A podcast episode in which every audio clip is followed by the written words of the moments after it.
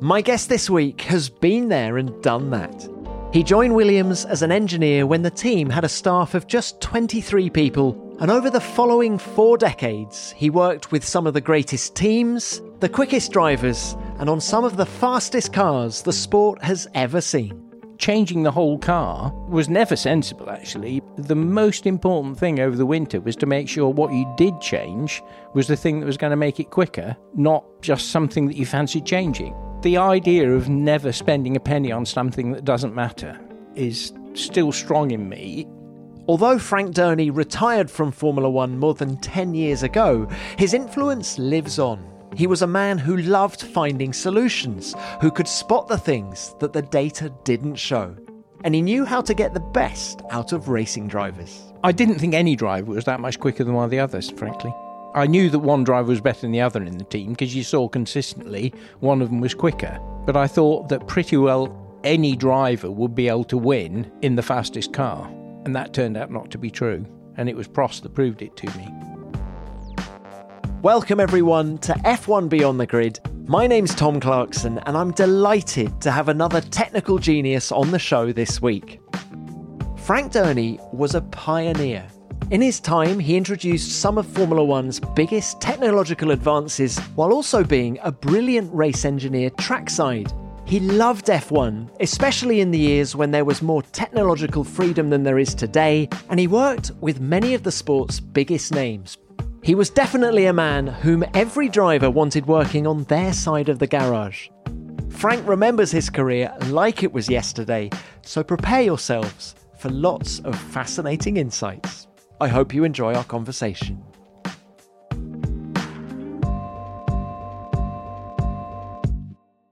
Frank, thank you for having me to your house uh, in Wantage in the UK. It's been a while since I last saw you. How are you? I'm really well. I'm I'm very well. Yeah, still living in the same place I've lived for forty years. Well, now there's an interesting point because it's almost forty years that you spent in Formula One, and I wanted to ask you first of all, which era in those nearly forty years was the most interesting for you? As the rules got tighter, the cars got less interesting. So there were probably two periods that I really enjoyed. One was when we were doing ground effect, but with sliding skirts, because then you could let the car move around quite a lot. And as soon as we got the flexi skirts, they were no longer as interesting. And the other was the period where you could do things like a six wheel car, or active suspension, all those things, which were really interesting. So, for those two things you've highlighted, so that, that ground effect era, we're talking late, late 70s. 70s. yeah. You know, up to 82. 81, we had flexi skirts, which was probably better. I mean, sliding skirts are not really part of any sort of a car you can think of, are they? But they did allow a car with a lot of downforce from the underneath to have relatively large suspension travel.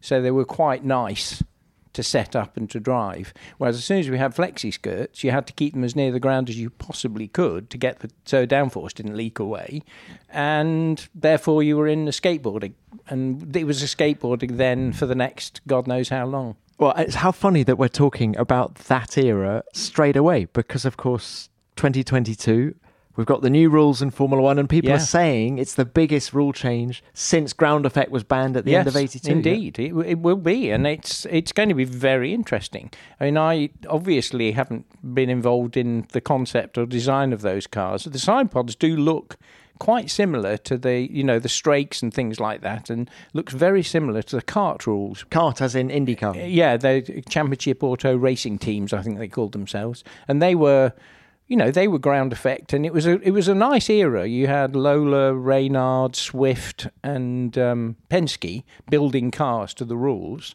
and it was it wasn't Formula One because the money wasn't there, but it was quite good stuff until it went one make, and um, I hate one make formulas. And then you said that you enjoyed the era that allowed gave you the freedom to do things like active suspension. So really anything up until what the mid 90s is that when it started yeah, to tighten of, up yeah it's it's the thing is that people make the mistake of thinking that the rules determine how expensive the cars are and what determines how expensive the cars are is the success of the marketing department in in in raising cash because everyone spends all their money.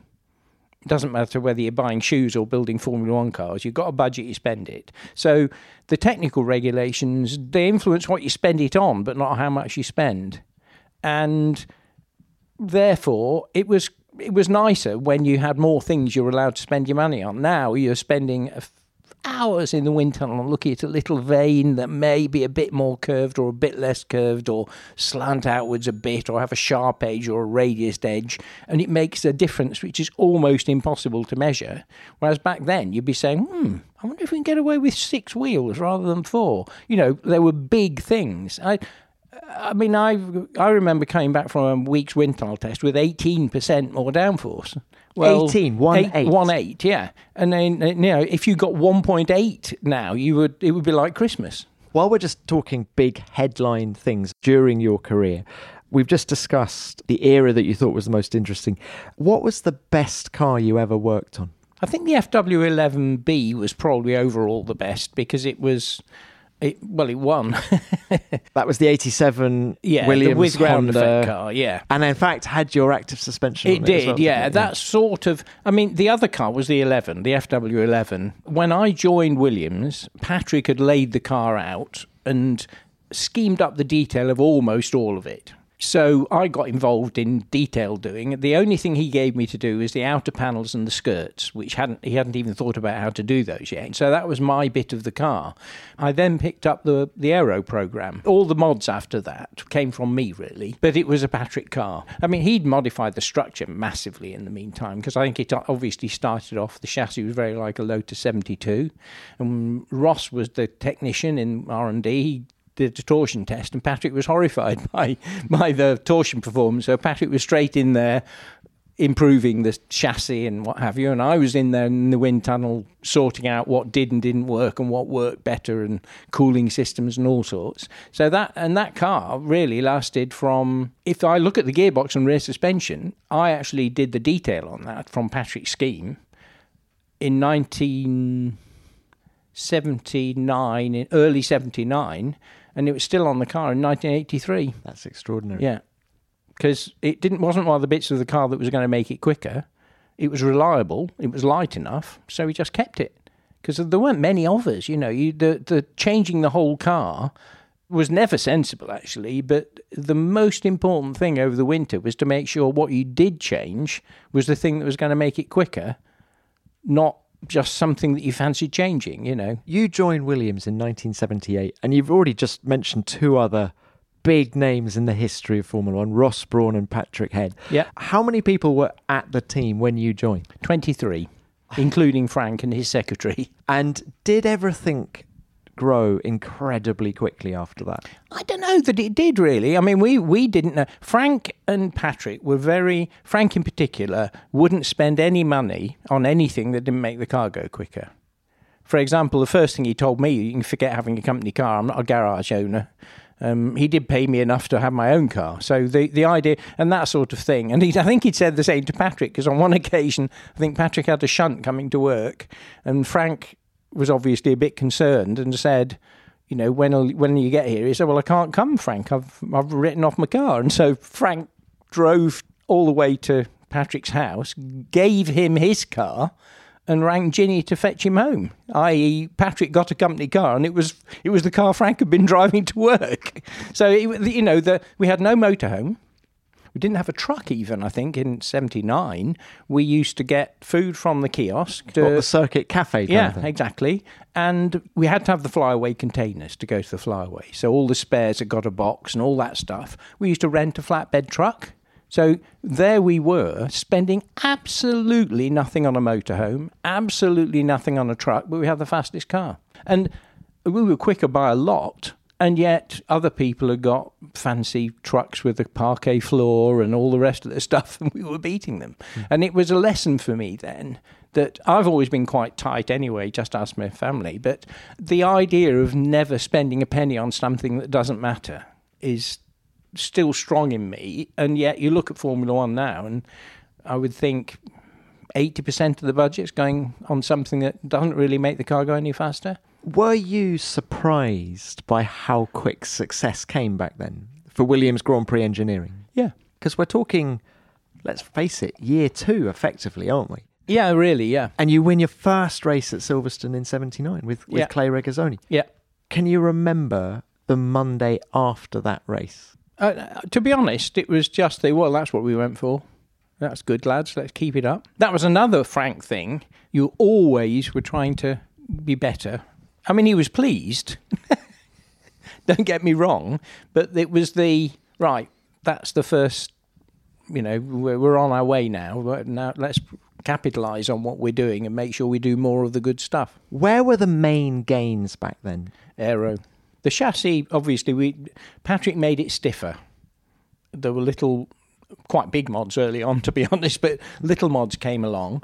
But almost all of it's aero. In the end, uh, what you need to do to get more grip is to keep the tyre temperature at the optimum temperature for friction coefficient for as much of the grip limited time as possible and press as hard downwards on the tyres as you can. So that's downforce and tyre temperature.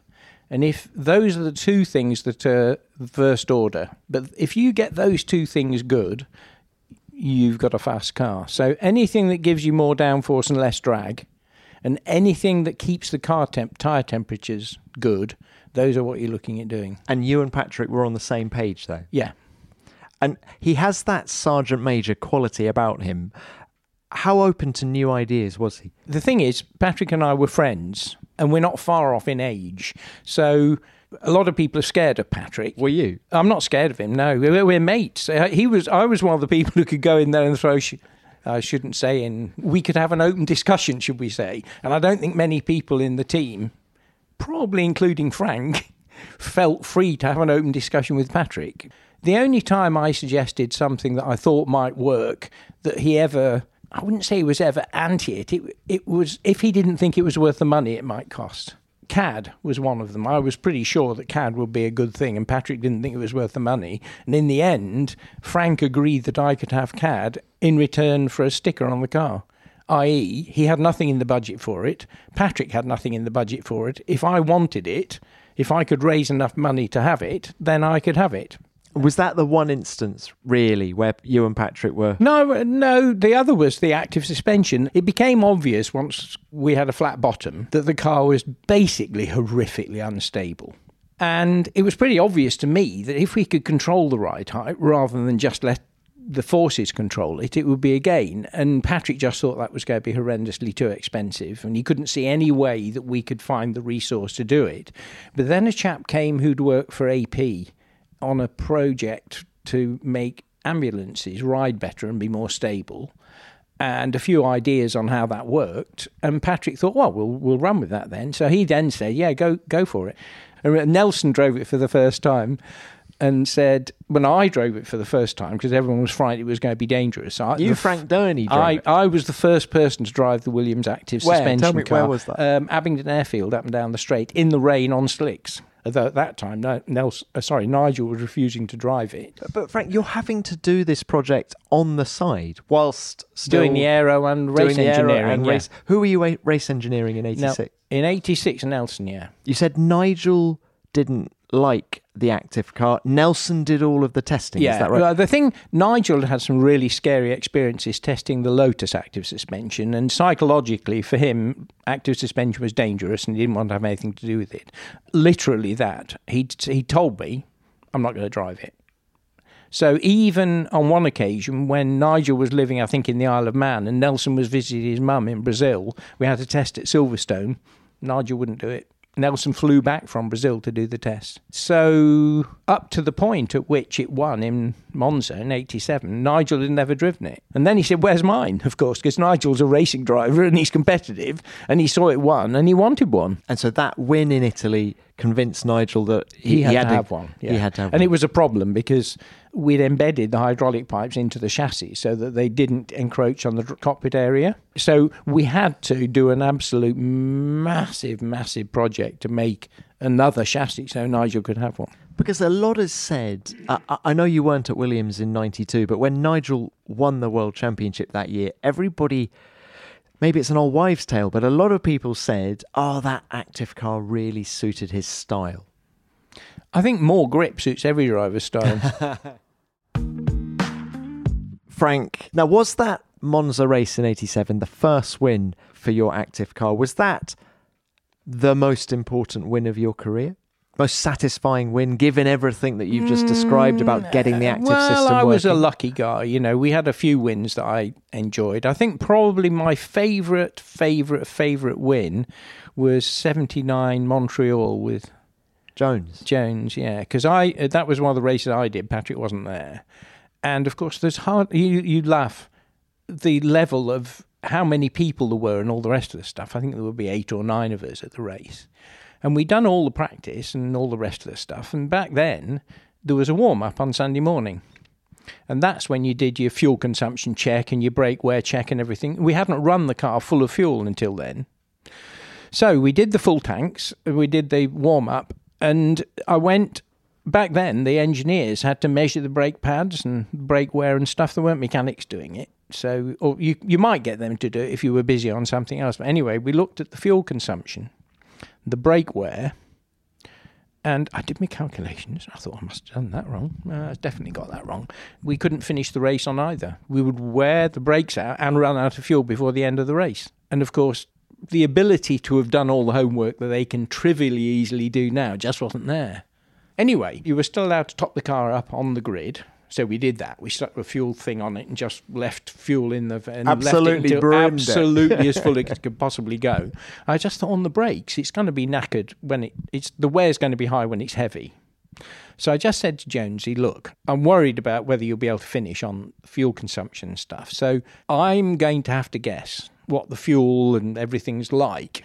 But if you can take it relatively gently, don't let Villeneuve get away from, from you, but don't race him hard until I give you the signal. And the only signal we had that was not, you know, time and stuff was, uh, or the arrow to come in, was the pump off sign, which is the sign you gave to remind the driver to switch the mechanical fuel pump off on the DFV.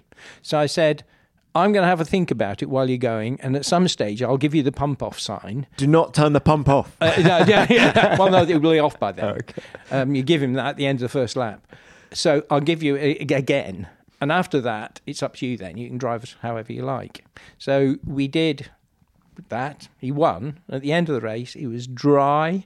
The brakes were completely worn out. The whole thing. It was the one of those races where a bit like Colin Chapman used to say, the car should pass, go over the finishing line, then fall apart. That's the nearest I ever got.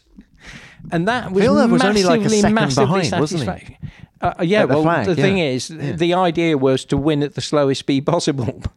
that Montreal race in 79 raises an interesting question about Jones in that was he more malleable and and technical as a driver than perhaps people give him credit? And that race proves that. He's just a great racing driver. He he understood that the best thing to do is to win the race at the slowest speed possible. That was a bit of a Nelson thing as well. It was a bit of an era thing. The thing with Jonesy is he was one of the best drivers I ever worked with, simply because he knew where he was losing time. Okay, Yeah. you said Jonesy was one of the best you worked with. Yeah. Come on then. Well, Frank Dernie, who was the best driver you worked with? well, it's impossible to say, isn't it? Because it's different, different eras, and um, it was interesting working with Michael, Michael Schumacher. I don't think he liked me very much. I was much too old for him and the other drivers I worked with, but he was much more into wanting to look at the data on the computer, and I wasn't going to fill his mind full of the fact that the data on the computer didn't have the most important things on it, like tire temperature and the stuff that I was really interested in. It was interesting because he was very committed and very fit and very ruthless and selfish. And I- worked two tests with Prost, and he was outstanding as well. But obviously, never worked at a race meeting with him, so I've got So that was uh, when he was testing the Ligier. Ligier, yeah. What stood out about Alain Prost? Well, he was quick. That was the most amazing thing. I mean, he just got in the car. Now, I know the psychology would be part of it because he's very m- mentally. Uh, Uh, Thierry Boutsen was a mate of Senna's, so he obviously wanted to destroy him. But I can't remember what it was. But he was well over a second faster than Thierry. Which racetrack? Ricard and Estoril. But you can't have been that surprised. At that time, it was in 1992, wasn't it? So Yeah, but I he mean, was a the thing three-time is, world champion. I, I just thought um, I didn't think any driver was that much quicker than one of the others. Frankly, he was so much faster than Thierry that I didn't believe that anybody was that much faster than any of the others. I, I actually thought and that probably taught me a lesson that it'd take me years to learn that the drivers were actually much closer in talent and about you know I knew that one driver was better than the other in the team because you saw consistently one of them was quicker but I thought that pretty well any driver would be able to win in the fastest car and that turned out not to be true and it was Prost that proved it to me Oh, it's fascinating talking drivers, isn't it? On the topic of racing dynasties, you've worked with both Rosbergs, Keke and Nico. I think Nakajima's as well, uh, Satoru and sort Kazuki of as well. yeah uh, yeah sort of yeah Well, let's talk Rosbergs. yeah Similarities between those two? uh, chalk and cheese We're Sorry to interrupt you, but Yeah, I sorry. did text Keke yesterday and I said, Oh, I'm I'm speaking to Frank tomorrow. And he said, Oh, I do hope he's discreet. And I said, Well, I hope he's not. Discreet, yeah. Well, Keke wouldn't be. That was the funny thing. I mean, Keke was very outspoken, and then he went to McLaren, and he'd obviously signed something in his contract with Ron because the Keke who drove for McLaren was not the Keke I knew. You know, Keke was not backwards in coming forward with an opinion. Um, but he, he had such fantastic car control but it, it was very it's very interesting. There are two driver styles that i've come across. One is where the driver comes flying into the corner at an amazing speed and gives it full throttle and sees if he can take it yet and then comes back off it and goes bat bat bat bat bat through the corner like senna and Keke was like that.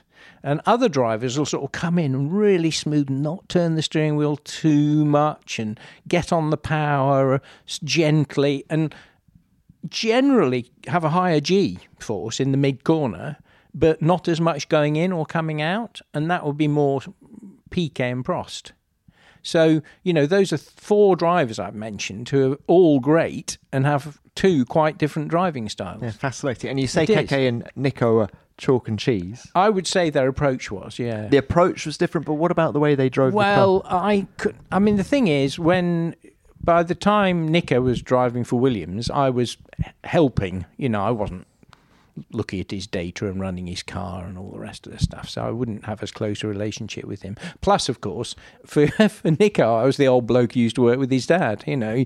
And with the Nakajimas, uh, Satoru hardly spoke any English, and so you didn't have a close relationship with him. You had a bit of a relationship with his translator. Um, I think his son is probably pretty good, to be honest, but I don't know. It's it's difficult, isn't it, to say? While we're talking drivers, Nelson and Nigel, chalk and cheese as well. Was that relationship always destined to break down? Uh, they they were not going to get on. They were very different characters. It was very weird, to be honest, because when Nigel first drove for Williams, we got on incredibly well. And in fact, he used to stay here. If we were testing at Silverstone, he'd be here, he'd be rolling around on the carpet with my kids and, you know, normal family stuff. And for some reason, at some stage, I think he decided that I must be trying to help Nelson to screw him. And it was the relationship changed. Was that when you started race engineering, Nelson, or were you? No, I was racing all, the way- well, all the way through. I, I yeah, because even when he first came, I was race engineering Keke, not him. And I don't know. I mean, Nelson was very good at winding people up, but then Nigel too used to. I do remember on one occasion there was something in the paper about how Ni- Nelson was doing something dreadful to Nigel and rubbish. I can't remember exactly what it was. And Steve Hallam, who'd been at Lotus, he came to see me. He says, "Is it true that Nelson Santa Santa Santa?" And I said, "Well, no, actually." He said, "No." He said, "Didn't think so." He said, "That's what Nigel was like." So I suspect that Nigel, if he had a teammate who was close to him in performance, was a bit edgy. But the thing is, I've always had the attitude, even when I was race engineering one of the cars, my job is to come first and second. And I don't care which one's first as long as the other one's second. How difficult was it to be impartial? Not at all. I'm a team person rather than a driver fan. And for me, the most important thing was for us as a team to come first and second. Frank, we've talked about your best races. Adelaide 86, is that the biggest disappointment of your career? And for people listening to this who don't know what happened in Adelaide, Nigel had his blowout, and then, of course, Nelson was brought into the pits so that he, he wouldn't have the same fate, I Yeah, suppose. that was the concern. Obviously, safety comes first.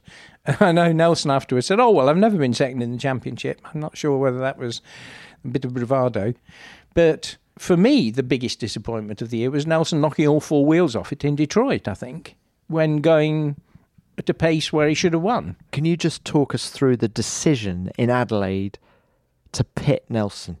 Pit a, what was looking like still a healthy car. Yeah. Were you tempted to leave him out and say, well, he doesn't use his tyres as much as was- Mm. Nigel and we're going to risk it? to be honest, when you're on the pit wall, you have to activate decisions you made previously.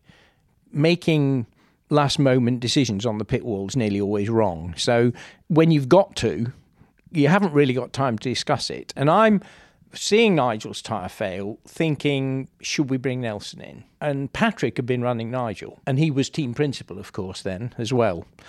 I went to Patrick and said, What do you think? And he had already decided we should stop him, apparently. You see, it's funny, isn't it? Because I felt guilty for years thinking that it was me that pulled Nelson in and stopped him being world champion in 86. And Patrick said, No, no, that was my decision. How good was the radio, the pits to car radio back then? Did you have a conversation with Nelson or was it just a straight pit now and he came in? Yeah. Nelson could have said no, obviously. it wouldn't have been the first time. How did he take finishing second in the championship? Well, he- he did- that was did he it, he give you? said- Did he give any grief? He didn't give me any grief, no. Hmm. no And when you looked at the set of tyres after the race, what state were they in? Well, they, they they were pretty worn. I mean, whether they would have failed or not, because you know Keke had a fa- tyre failure. That's what stopped him. It wasn't as if it was a one-off for Nigel. It was. I mean, in retrospect, we should probably have left him out. But if he'd have had a tyre failure and died, then that wouldn't have been a good decision, would it? So you really, like I say, you can't fix the past. Frank, what was your greatest strength as an engineer? I think I'm pretty good at zeroing in on you know, fault finding. I found out probably too late in life that I have Asperger's, and so I've got a weird working brain, and it's quite good at what they used to call troubleshooting. You know, going through stuff and finding out actually what the problem is, and I think that's my greatest strength. Now, as a man who did two stints at Williams, there were, of course, other jobs along the way. Um, Yeah. Why leave Williams after 10 years? Well, Nelson was very keen that I should come to Lotus, and he said, "I'm going to phone you up at eight o'clock every morning until you agree to come," and he did. This is at the end of 87. Yeah. Well, well, it was the end of '88. Actually, it was. He went to Lotus and decided that the car wasn't very good and that they needed to change the way they made the car. So he asked me to go and join there, and they offered me a lot of money. And the weird thing was that it got to the stage where I thought that with the active suspension and the aero and stuff, you actually needed a team of people to do it, not just me. And if there was going to be a team of people to do it, you wouldn't need me anymore because Patrick could manage that team. Why would I be needed? So I sort of thought I didn't really have the ability to do three jobs at once at Williams anymore because that's what I was doing really. One of the HR people mentioned it to me a couple of years ago. He said, "Oh, I looked at the organogram and you were." We were looking at aero and we were looking at this and we were looking at that and we discovered it was only you. you did all of it. Um, But you loved it. I did. I mean, Yeah, I was so lucky. Can you imagine? I Yeah. was so lucky to be paid for my whole career to do exactly what I liked. Did you feel let down by Nelson that he left Lotus? No, I mean, I, I thought we'd got great drivers that we, you know, that if we made a good car, the the the Lamborghini engine car was not not a good car. It was uh, we hadn't made any aero gains since I started because the wind tunnel we had a contract with often didn't work. How did Martin Donnelly's accident at Jerez in 1990, how did that affect you personally? Oh, I was horrified. I mean, you feel so responsible, don't you? If you that's the one thing that, as a designer of a racing car, you're most scared of is is is hurting your driver, and he was badly injured. So yes, but if you look, if you analyse it, and again, this is going to sound a bit like you're trying to defend yourself. It's there've only been two accidents I've seen where the driver has hit the barrier almost at 90 degrees. Martins is one, and Gonzalo Rodriguez in Laguna Seca is another. Just going through it in chronological order. Y- Yeah. You got the phone call from Ross, is that right? Is Yeah, that yeah, right, to go yeah. to Benetton, Yeah, Schumacher, yeah, everything that came after that. yeah. I think um, Ross is very good at seeing what needs fixing, and he saw a place at Benetton that needed fixing, and I think he he wanted one of his mates as well because he was new there. He'd come from the Jaguar sports car project, and there were quite a lot of people at Benetton who were not over enamoured of having Ross in that role. And, and Schumacher, you, you've touched on him already, saying how fit he was and the a detail that he went into. Yeah. Did you predict then that he was world championship material? Yeah, he was obviously capable of being world champion. Yeah. Yeah, seven times. Who, who thought anyone would Oh, ever be seven-time champion then? Never mind Yeah, two people. yeah. It was sort of unthinkable. I never thought it would ever happen again. And what about Brundle? Is he someone who deserves maybe more credit than he gets? yeah, I'm, I'm circ- actually a big fan of Martins. I think he's a terrific driver. I think he was one of the greats, actually, who didn't possibly show in Formula One how great he was. He did in sports cars, but I think Martin's one of the. I really do think he's a great driver, way better than the image from Formula One. And he stacked up well against Michael, didn't he? Yeah. I mean, he stacks up well against everybody. I mean, he nearly beat Senna in Formula, Formula 3, didn't he? Oh, he and Senna were like that in Formula 3. He's a great driver. I mean, I, I still think of you as a, a Williams man, and, and when you think of Frank and Patrick, and then you go to Benetton and you have Flavio Briatore as, as Hmm. the money man versus Frank, uh, a bit of a culture shock. Definitely. I mean, the thing with Flav was he really had no interest in Formula One at all. He was interested in a, it as a business, how to make money out of it. I'll give you a little story. He he wanted to get a good image so he could, when he went into a uh, to a negotiation for sponsorship, he was famous. You know, he he was he spent all his time building his image. You'd sometimes see him on, on the radio, on the pit wall, for example. He never said anything on the radio. It was just that there was a TV camera on him, and he saw it, and so he thought he'd give it the old, and he did. Now, what about the French séjour, shall we say, with Ligier? I had two, you see. I went to Ligier to work for Ligier, and then I went to Benetton. And during my Benetton contract, Flav was going to buy Ligier. And Flav basically said, Could you go and sort Ligier out for me? And I was seconded to Ligier. I was still being paid as chief engineer of Benetton, as well as being paid as technical director of Ligier. So it was quite good. But by then, gear gone. So yeah, the second, but that sort of went wrong a bit because my contract with Benetton was coming to an end. I went to have a chat with Flav about what the future held, and he said, "Well, I'm going to sell it to Tom." So I went to talk to Tom, and Tom did a deal with me personally with TWR, not with Ligier. So I had a contract then with Tom, with his holding company. And he came and said, well, I'm not going to buy Ligier, I'm going to buy Arrows. And it was that was a bit of a kick in the teeth, to be honest, because I had hired the people I wanted to build up my team at Ligier, and they got contracts. So I was a bit fed up because my contract wasn't with Ligier, it was with Tom. They were very pissed off with me because all of a sudden I'd offered them a job and then wasn't working there anymore. Did you enjoy the Ligier Yeah, experience yeah. when you were there? I loved living in France. Yeah, um, I mean, I love living in France. It's nice. And, Where and were you I, I was in just near Magny-Cours. Um, the thing is, the one thing that I did that I think fitted in quite well was I was very aware of the fact that a lot of the English people assume that shouting English loud is the right way to speak to a foreigner. And I thought to myself, well, I'm the foreigner now. And because Jacques Laffite, when he was at Williams, he doesn't speak very good English, but he spoke to us in English. And I thought, well, I don't speak very good French, but I'm in a French team.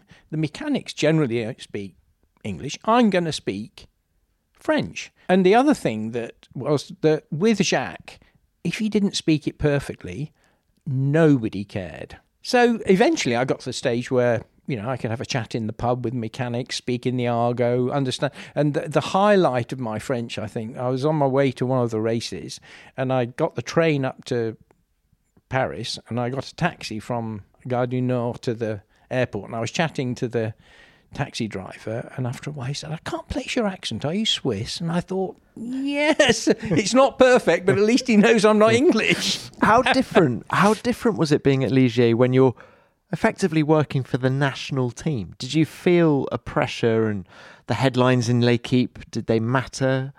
No, not to me. To, I mean, to, to be team? honest, I mean, yeah, to the team. Uh, I remember, I obviously uh, got to know Johnny Rives because he was the L'Equipe guy, and he came and uh, he was complaining about something one day, and I sort of, with a twinkle in my eye, said, "I don't know why you're complaining. You run Ligier." What do you mean? I said, "Well, you write something in L'Equipe one day and we're doing it the next day because Guy, Guy reads L'Equipe every day and whatever you say we should be doing, we're doing the next day. and that was a problem. And I, I remember Ross telling me once at Ferrari, one of the ways in which they made Ferrari successful was that Jean Todt kept the Italian press at arm's length because one of the big problems at Ferrari is the power of the Italian press to throw a googly and have the senior management or the sponsors or somebody wanting them to do something that's wrong. And that was the problem at Ligier. You you know, you get we were doing a semi-automatic gearbox and it we just done I think two race distances with it with success and it was good. And Guy invited me out for lunch because we had all our meetings at La Renaissance over lunch. And he grabbed hold of me. Franck, j'ai peur he just didn't want to do it because he was frightened it wouldn't work out. If you could use one adjective to sum up Guy Ligier. I think patriot is is that an adjective? yeah. He's um, an enthusiastic, passionate. Did he I get, loved Did him. he get it? Honestly, did he understand? yeah, he One? did better Yeah. than most people. Actually, he just he was the one who had the pressure because he knew that all the members of the government that were authorising the budget were going to be reading L'Equipe and didn't know anything about motor racing. So he was the one who had to swim the difficult channel. Because Guy, he was great actually. You know, I remember he didn't often say much in the meetings, but when he said something, he absolutely hit the nail on the head every time. And he reminded me of my dad. My dad was quite a gruff, strong character and Guy was very like I mean not as he was much younger but in fact but he he reminded me so much of my, and I loved him to bits actually he was he was a great boss and it's a shame it didn't work out for him Well, another team that didn't have five years, they had eight years in Formula One, was Toyota. Gosh, I remember the launch. We all flew down to Paul Ricard. Bernie was there. Max Mosley was there. It was the arrival of this great Toyota Formula One team. I think you were at Williams, back at Williams at the time, but you did go to Toyota for the last two or three years, having done that stint in IndyCar with Lola. Um, what drew you back, A, to Formula One and B, to Toyota? well I came back to Williams in fact that's why Patrick just rang me up one time and said it's ridiculous. You're one of the most experienced blokes. We're having all sorts of problems with our car at the moment. You need to come here and sort a few things out. So I went to Williams and then I got made redundant later over I won't go into the details of that but I was so that was my second stint at Williams. And after that I had worked quite closely with Pascal Vasselon on making the Williams because the Williams's basic problem was setup they had a setup on the car that didn't keep the tyres at the right temperature and didn't run the car at the right ride height for the aero, aero. And by basically just changing the way the car was set up, we made it go from being quick in qualifying, wrecking its tyres in 10 laps, to winning Monaco. And that was all set up because the car was perfectly good enough. And a lot of the work I did on getting that sorted, I did with Pascal, who was chief engineer of Michelin. Of course he was. So when there was going to be the new nine, 2009 rules, which was very much an aero, big aero change, and he and I knew each other and got on, he thought maybe I'd be able to help with giving them advice in which direction to go on the aerodynamics. So I did some made some suggestions and made some changes. As a result of Yano contacted the senior management in Japan insisting that I went to all the races. So there I was, supposed to be working three days a week doing some aero long term research for 2009. Found myself at every Grand Prix. So it's quite good and entertaining fun working on that. And the 2009 Toyota was a very good racing car. Start of the season, it was. It didn't win a race, No, and nor did Toyota ever win a race. no, it's a shame. Why didn't it work for them? um, I'm going to be unkind now, but the problem with Toyota was that the 2009 car was pretty good. It went through a phase of developing wrongly because they wanted. I I won't go into the detail, but they made some changes to the way the wind tunnel was bits came out, which resulted in going from being pretty well the fastest car in Melbourne, coming on the podium from pit lane, to being the slowest at Monaco. I think the problem was that Toyota got such a bad reputation in the press that they were never seen by the outside world as as good as they actually were, as a result of which they didn't get the best driver. I'm pretty sure that if we had done as well in 2009 as we perhaps could have done, and Alonso had joined, he would have been world champion because Pascal was With Toyota. yeah, I think Alonso thought sufficiently highly of Pascal Vasselon from his Michelin days that he maybe could have been persuaded. So it wasn't their modus operandi that was wrong. It was the fact they didn't they had the wrong people in the cockpit. Is that what you're Well, saying? Well, uh, eventually, yeah. I think the when I went there, I would say the modus operandi was wrong. They had some very good engineers, and they were doing some. For example, if a stiff car was the thing to have, the Toyota would have won all the races. Because I have never gone anywhere where the work on the structure and the success of the work on the structure was at the level of Toyota. It was by miles the stiffest car I've ever had anything to do with. But it actually isn't the most important thing. So, one of the parameters that they were exceptionally good at and had targeted being good at was to make the car better in a way that wasn't going to make it faster. And once they'd accepted that, we were away. I mean, the car, if you look at the progression during 2008, the car got better and better and better. And at the beginning of 2009, the car was good. So they, they had the capability of doing a very good job. What they didn't have when I joined, I would say, they hadn't targeted the most important things to get good. Well, Frank, thank you very much for your time. It's been wonderful to chat. Yeah, nice to see you. Would you like some more tea? I'd love some.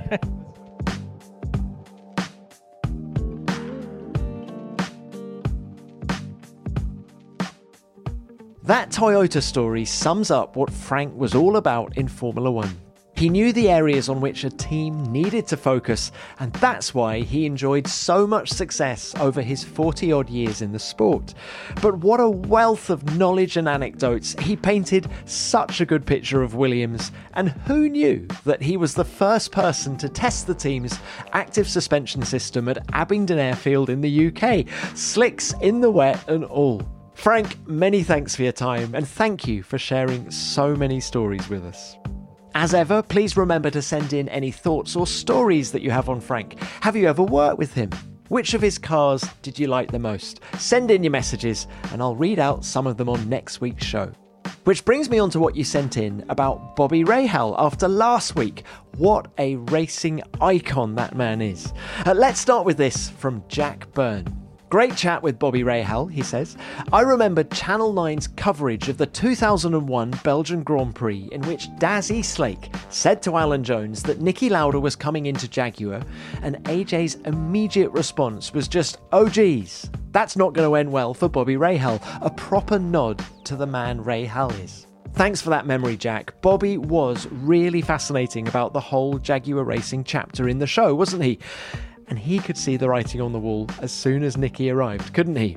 Next, uh, let's hear from Ryan Janaka. Loved your chat with Rahal, he says. One of the most intelligent and eloquent races, from Formula One to Can Am to IndyCar and IMSA. The man's done it all. He was my childhood racing idol, and I've had the privilege to meet and interview him multiple times since. Thank you for this episode. My pleasure, Ryan. And you're right, Bobby is such a good advert for our sport. Finally, let's go to Twanga Matika Music. Uh, this conversation was very insightful. Just listening to Bobby share his memories of Formula One as well as his affinity for Jim Clark and his experience in motorsport. Well, thanks, Twonga, for the message, and I, like you, loved hearing what Bobby had to say about Jimmy Clark, who was clearly such a central pillar for all aspiring racing drivers in the 1960s. We all have our heroes, and Jimmy was a good one for Bobby to have. Well, that's it for this show, and please remember to send in your stories about Frank Dernie. We'll be back next week with another fantastic conversation from the world of Formula One. Now, make sure you follow F1 Beyond the Grid on your podcast app so you never miss an episode. And while you're there, why not check out our latest episode of F1 Nation, where Natalie Pinkham, Damon Hill, and I are reunited as we look ahead to this weekend's Azerbaijan Grand Prix.